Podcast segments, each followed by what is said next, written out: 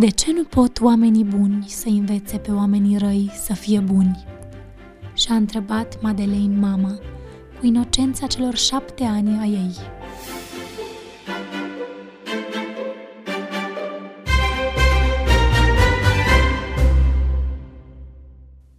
Madeleine Shimming locuiește în Charleston, Carolina de Sud, unde un bărbat caucazian de 21 de ani a ucis 9 afroamericani aflați la o grupă de studiu în biserică.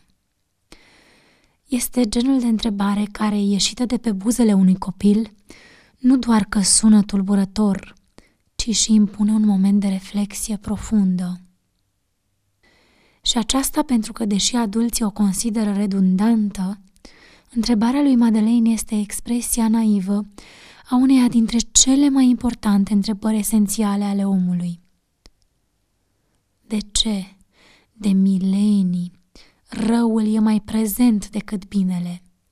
Și de ce, în ciuda tuturor eforturilor, oamenii buni nu au putut avea o influență atât de puternică încât să ducă la extinție răutatea? Aparent, boala incurabilă a umanității.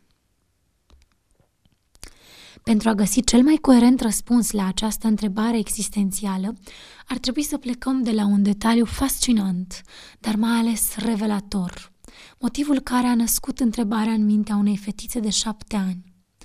În sfera cunoașterii ei, lucrurile au fost probabil până atunci clare.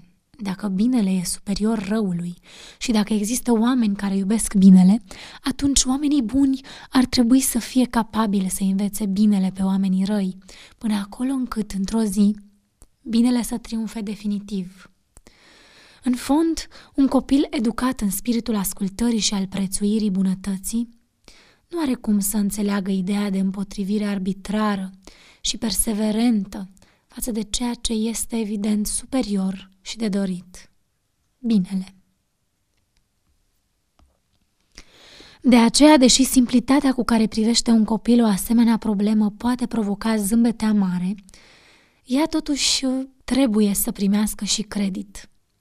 Într-o versiune simplificată a lumii, gândirea lui Madeleine este corectă și în fiecare dintre noi funcționează rezorturile unui asemenea mecanism al gândirii. Când punem întrebarea, dacă Dumnezeu este bun,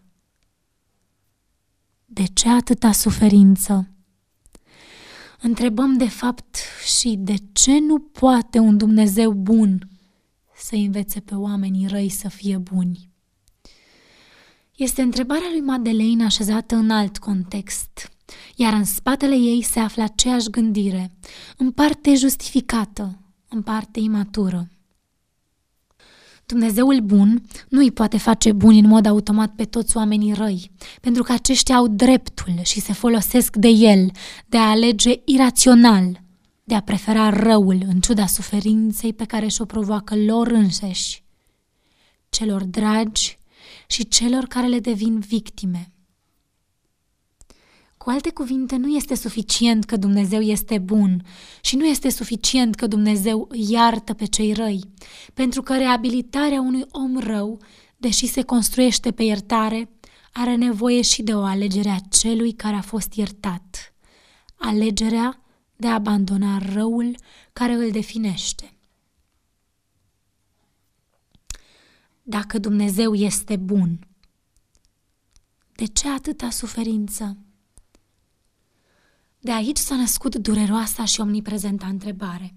La ce folosește iertarea în dreptul cuiva care nu dorește să fie reabilitat? O întrebare a adulților de această dată, pe care merită să o privim prin ochii copiilor. Dacă ar înțelege că unii oameni răi nu se vor schimba niciodată, oare Madeleine ar deveni cinică și convinsă că nu trebuie să fii bun cu oamenii răi? Sau ar considera, poate cu și mai mult idealism, că oamenii buni ar trebui să nu obosească în a fi buni cu oamenii răi? Nu întâmplător, Iisus îndeamnă adulții să mediteze mai mult la modul în care privesc lumea copiii.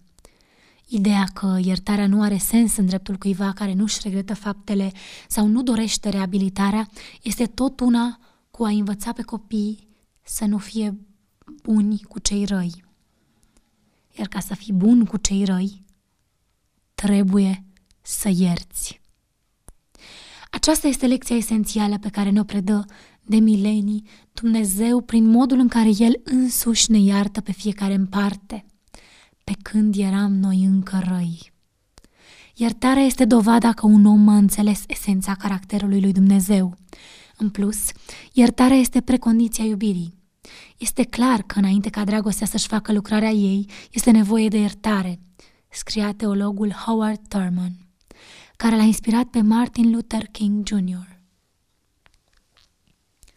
O asemenea gândire e contraintuitivă într-o societate în care iertarea se oferă la capătul drumului reabilitării unei persoane, uneori nici atunci, și nu la începutul acestui drum. De asemenea, este greu de înțeles o asemenea gândire în condițiile în care astăzi, în multe cazuri, iertarea nu mai înseamnă altceva decât absolvirea cuiva de consecințele acțiunilor sale rele. De aceea se manifestă în spațiul public atâta răutate față de cei care comit acte nelegiuite. Oamenilor le este frică să ierte, ca nu cumva iertarea să aducă împreună cu ea o diminuare a consecințelor pe care vor ca omul rău să le suporte. Iertarea este deci percepută în mod greșit, ca o diluare sau o sterilizare a dreptății. În modelul lui Dumnezeu, iertarea nu pretinde schimbarea. Ea nu se oferă ca monedă de schimb. Nu schimbarea naște perspectiva iertării, ci iertarea este cea care aduce oferta reconcilierii și perspectiva schimbării. Înaintea ochilor uimiți ai milioane de spectatori, rudele celor uciși în atacul din Charleston l-au asigurat pe Dylan Roof, ucigașul celor dragi ai lor, că l-au iertat. N-au făcut-o ca să impresioneze pe cineva sau ca să obțină o mărturisire din partea ucigașului. Nu au făcut-o nici dintr-un instinct al supraviețuirii moștenit din vremea confruntării cu supremația albilor în SUA și nici măcar pentru că negrii au o cultură a iertării, așa cum s-a scris în presă. Au făcut-o, unii dintre ei, abia stăpânindu-și lacrimile, în primul rând pentru că așa l-au cunoscut pe Dumnezeu și pentru că, asemenea lui Madeleine, în inima lor și-au dorit să fie oameni buni, care învață pe oamenii răi să fie buni.